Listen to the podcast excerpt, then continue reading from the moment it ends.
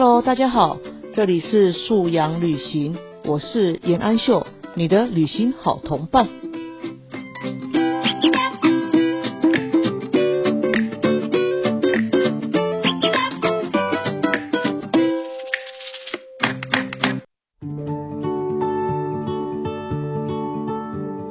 之前啊，会有接到那种家长陈情的电话，说为什么现在考试题目都这么长啊？我的小孩根本来不及看完。那为什么不能国语分国语，数学就数学？为什么一定要在数学里面纳入国语，或者是数学里面再导入一个好像历史场景的情境，让孩子去算什么算什么？那我觉得这样子考试题型的转变啊，其实它反映的是，我们都期待孩子在生活当中解决他遇到的问题，但我们都知道啊，生活当中的挑战跟课题，绝对不会是依着我们当时的学科来分嘛。他可能需要用大量综合的能力来解决同一个状态。那这样的能力在我们的孩子阶段，透过课程，透过教学，甚至到最后透过评量，透过考试来让孩子熟悉。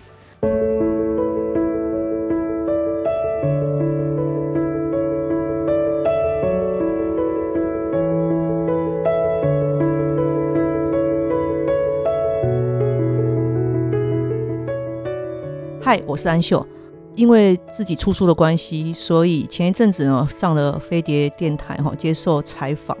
啊。当天主持人啊有跟我分享他的女儿的考试的题目，那就是爸爸妈妈现在有偶尔会听到所谓的素养考题啊。那在新课纲之后啊，素养这个名词一直被提到，到底什么就是素养？素养怎么样去学习？怎么样帮孩子铺垫他的素养能力？这个我其实很多地方都反复在谈，但是回到最实际的，孩子检核孩子的学习就是他的考试嘛。当考试呈现素养化的时候，孩子第一他怎么应对，第二他怎么跨过这些障碍。我记得那个主持人跟我说，他的女儿的素养考题有够长，就是他可能一面考卷的前2/3可能是题干，然后下面的1/3才是题目。那这2/3的题干啊，那个大量的文字啊，孩子要在短时间内阅读。那孩子不但要读完，还要读懂，还要能够解构再结构，对孩子来讲真的是很大的挑战。所以当小朋友，当我们的孩子他在面对素养考题的时候啊，如果他第一他没有阅读长文的耐心，第二他没有看懂长文的能力，或是第三他其实看完了他不晓得他在问什么的时候，他底下题目他就真的不会答。那当然我们在建构孩子面对素养题，我们往后再有机会我们再谈怎么样帮孩子来加强这个部分。但站在家长的角度呢，我们怎么来看待素养题型这个部分啊？我觉得我们父母可能要先有正确的观念。我之前啊会有接到那种家长陈情的电话，打电话来抱怨说，为什么现在考试题目都这么长啊？我的小孩根本来不及看完。那为什么不能国语分国语，数学就数学？为什么一定要在数学里面纳入国语，或者是为什么一定要在数学里面再导入一个好像历史场景的情境，让孩子去算什么算什么？那我觉得这样子考试题型的转变啊，其实它反映的是，我们都期待孩子在生活当中解决他遇到的问题，但我们都知道啊，生活当中的挑战跟课题绝对不会是依着我们当时的学科来分嘛。不会，老板不会叫你去解一个 国语题，然后他可能不是一个不需要其他的能力。没有，我们现在在职场上，或是孩子以后面对的世界，他遇到的挑战一定都是跨领域的，不分科的。他可能需要用大量综合的能力来解决同一个状态。所以这样，现在的世界各国的教育趋势啊，都是为了训练国家的国民未来可以成为一个解决综合问题的人啊。那这样的能力在我们的孩子阶段透过课程，透过教学，甚至到最后透过评量，透过考试来让孩子熟悉。那今天素养题题目会这么长，是因为他在描述一个生活情境。因为我们现在的老师啊，或甚至是国家大考中心已经明白的揭示了，就是我们希望那个测验是可以从生活路题，就是从生活情境当中有什么困难孩子可以解决的。所以今天那个要把一个生活情境讲清楚，它的文字叙述一定是多的，因为他要把那个状况说得很清楚，然后孩子在读完那个生活状况下的问题的时候，他才去运用他已知的学科知识，可能他的公式啊，他的怎么解题的方法，进入那个生活情境当中去解决这个问题。所以这就是之所以素养题会很长的原因啊。那当然加强阅读力是不二法门啊，那这个部分我们之后会花很多时间来谈啊。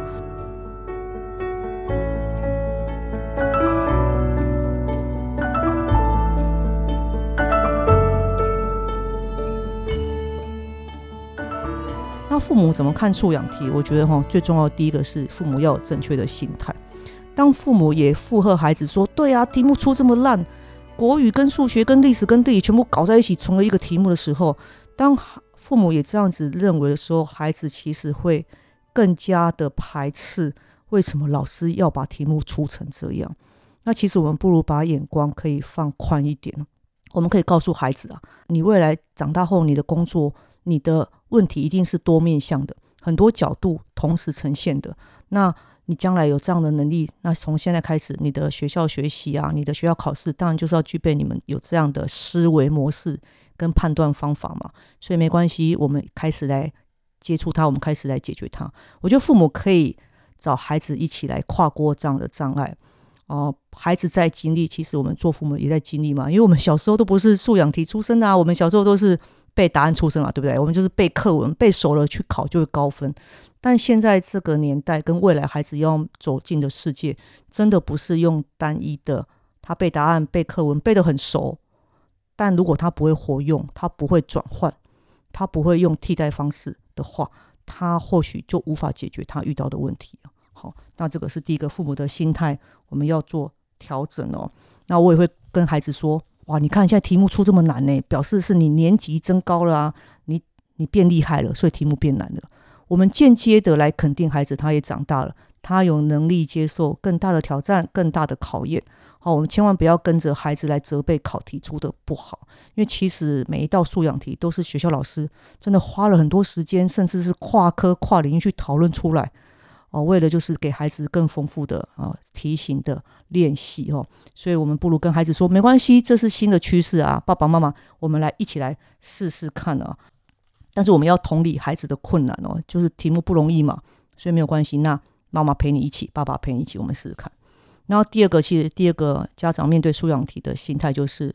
我们要养成在这养成部分，我们就是重视孩子的阅读速度跟耐心啊。因为我们知道刚提到素养题现在题目很长啊，那如果孩子是平常很少阅读长文，他在2个月才1个多月才一次月考，才久久才看一次长文，而且那个看的时候是他当下在考试的时候，他会很容易看不完，以及很容易看不懂，以及很容易就放弃了。那当孩子累积太多的挫折经验，他就会越来越不想看到长题目。那但是问题是，长题目一定是考试的趋势父母其实可以查一下，网络上都找得到啊，会考的题目或者是学测题目，真的每一题都很长。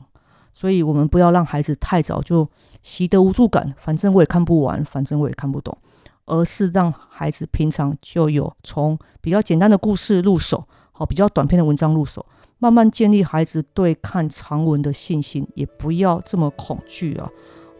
就让孩子面对很多文字的时候，他可以没有畏惧，他可以试着挑战看看。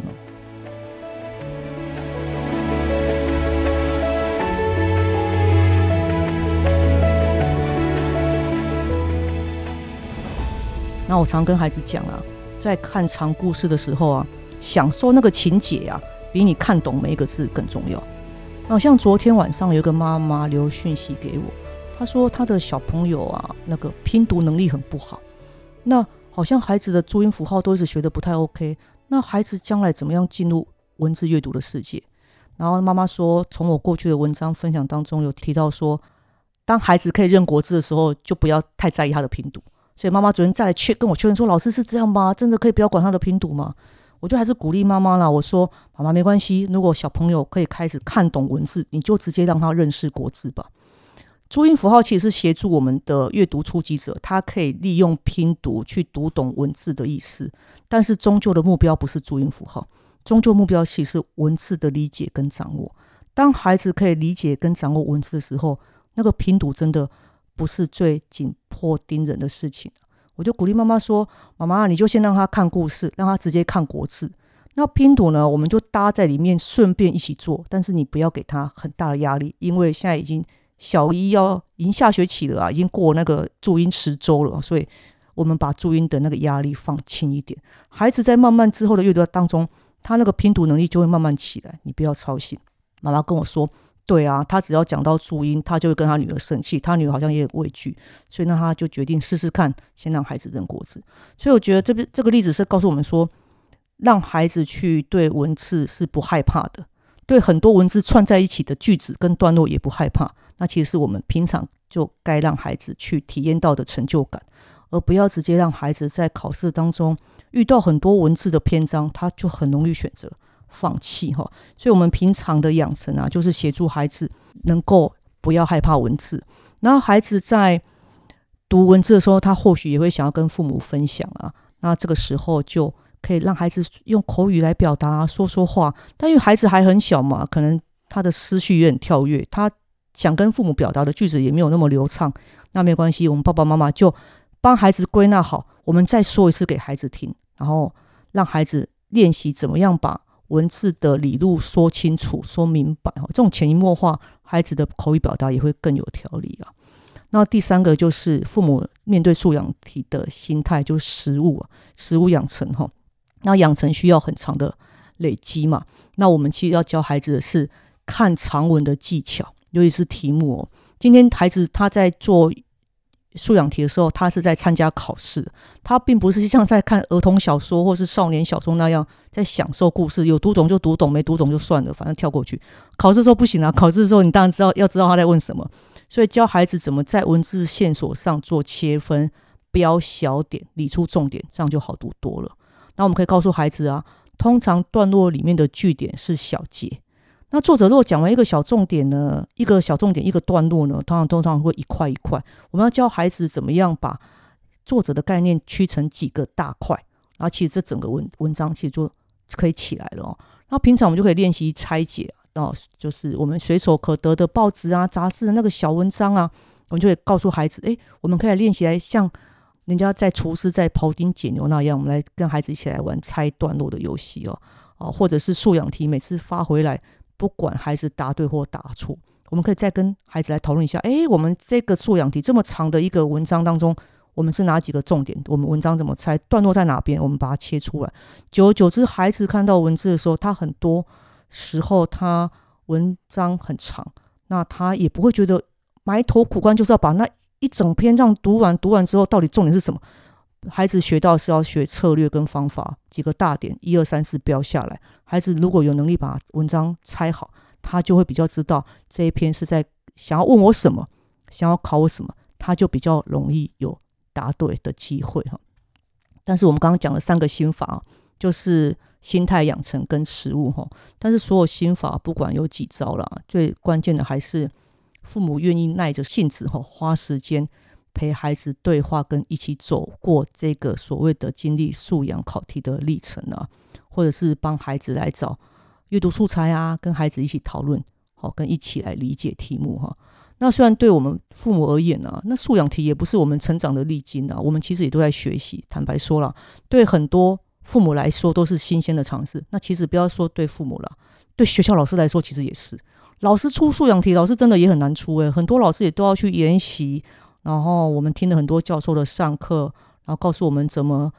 跟不同领域的老师如何合作，如何找出这个学年的孩子他们已经学会的已知的知识，串成一个题目来考。对老师来讲都是挑战，对爸妈来讲也是挑战，当然对孩子来讲更是挑战。所以在这个挑战的情况下，我们跟孩子一起前进的话，孩子会感到比较安心，他也会对自己比较有信心。在安心跟信心之后，孩子前面的路就比较顺利啊，也比较没有畏惧。那这就是我们期待孩子的学习的样态。 Hello， 大家好，我是可乐果妹，接下来是安秀老师的素养 QA 时间。今天的 QA 想要来谈一下啊，有一位妈妈来问过我说，想听听看老师怎么教孩子做出游计划，以及孩子的行李应该怎么收拾。哦，那这个部分呢，虽然我们现在因为疫情的关系还没有办法出远门出国嘛，但是我们台湾的小旅行啊，或者是带着孩子返乡去见爷爷奶奶，在台湾都还是可以进行。那出游计划这个部分呢，在我们家之前过去的旅行经验当中，但我们大人会先跟孩子说去哪里。那比如说之前我们可以还在可以出国的时候，会跟孩子说啊，这次我们去日本九州。那日本九州呢，我就会带他去看一下日本的地图，让他大概有概念这次去九州跟上次去北海道差别在哪边呢？然后我们这次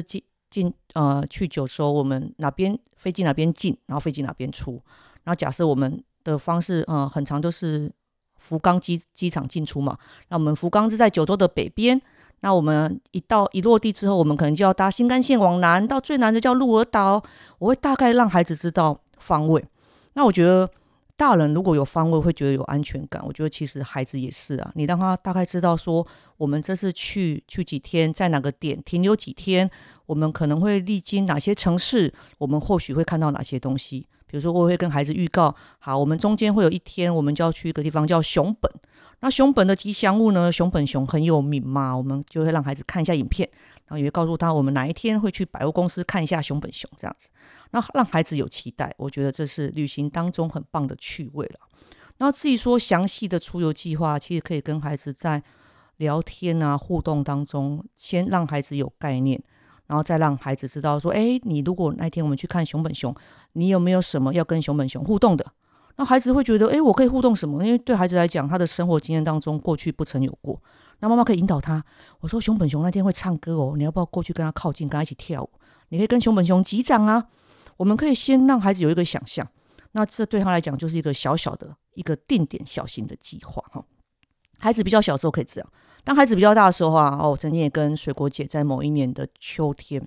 我们就是去九州，就是那一次去就纯粹为了拍枫叶。那我就告诉她说，哎，哪里有枫叶红色的，哪里有一种叫做银杏黄色的妈妈很想去这边，这个也去，那个也去，那你有没有什么建议类似像这样子先让孩子有预期，我觉得孩子会比较有心理准备，他也会在旅程上给父母更多更好的配合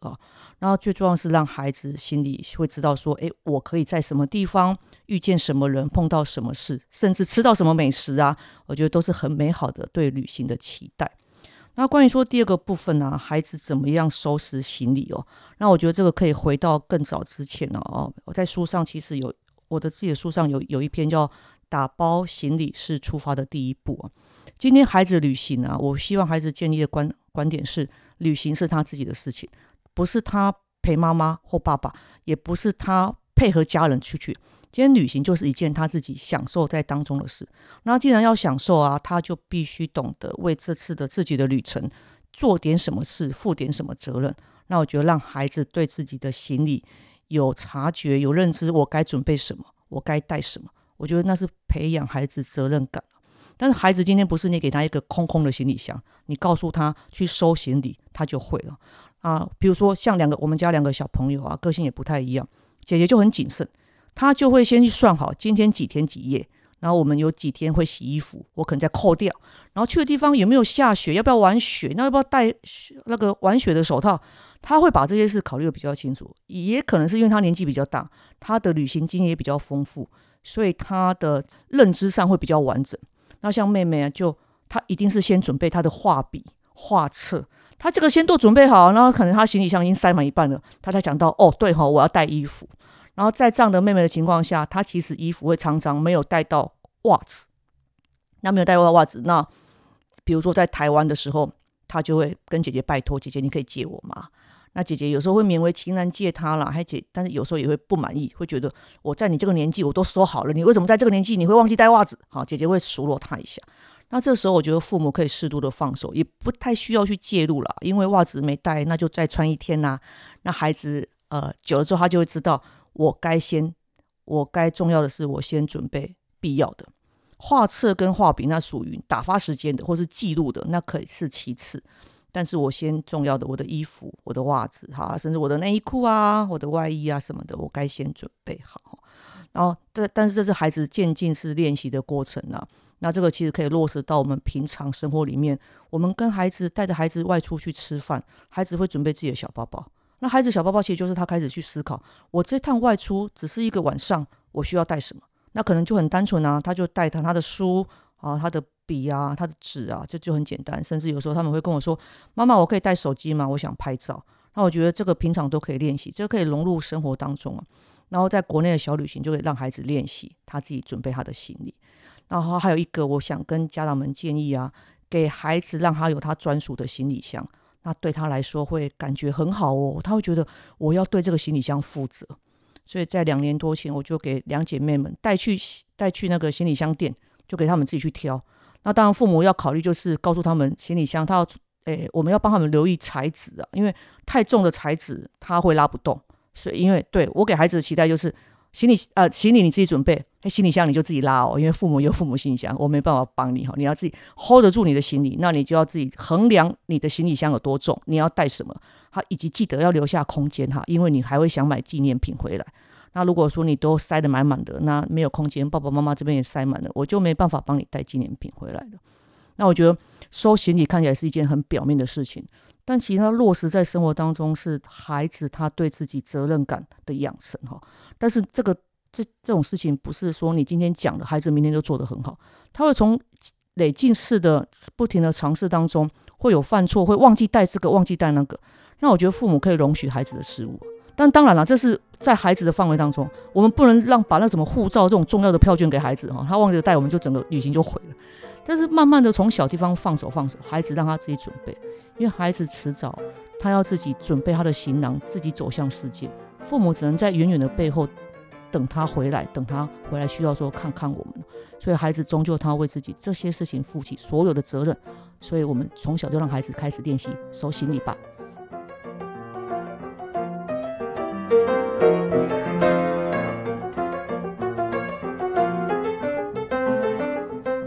我是延安秀，今天我们的旅行就先到这边，谢谢你的收听，我们下次再见。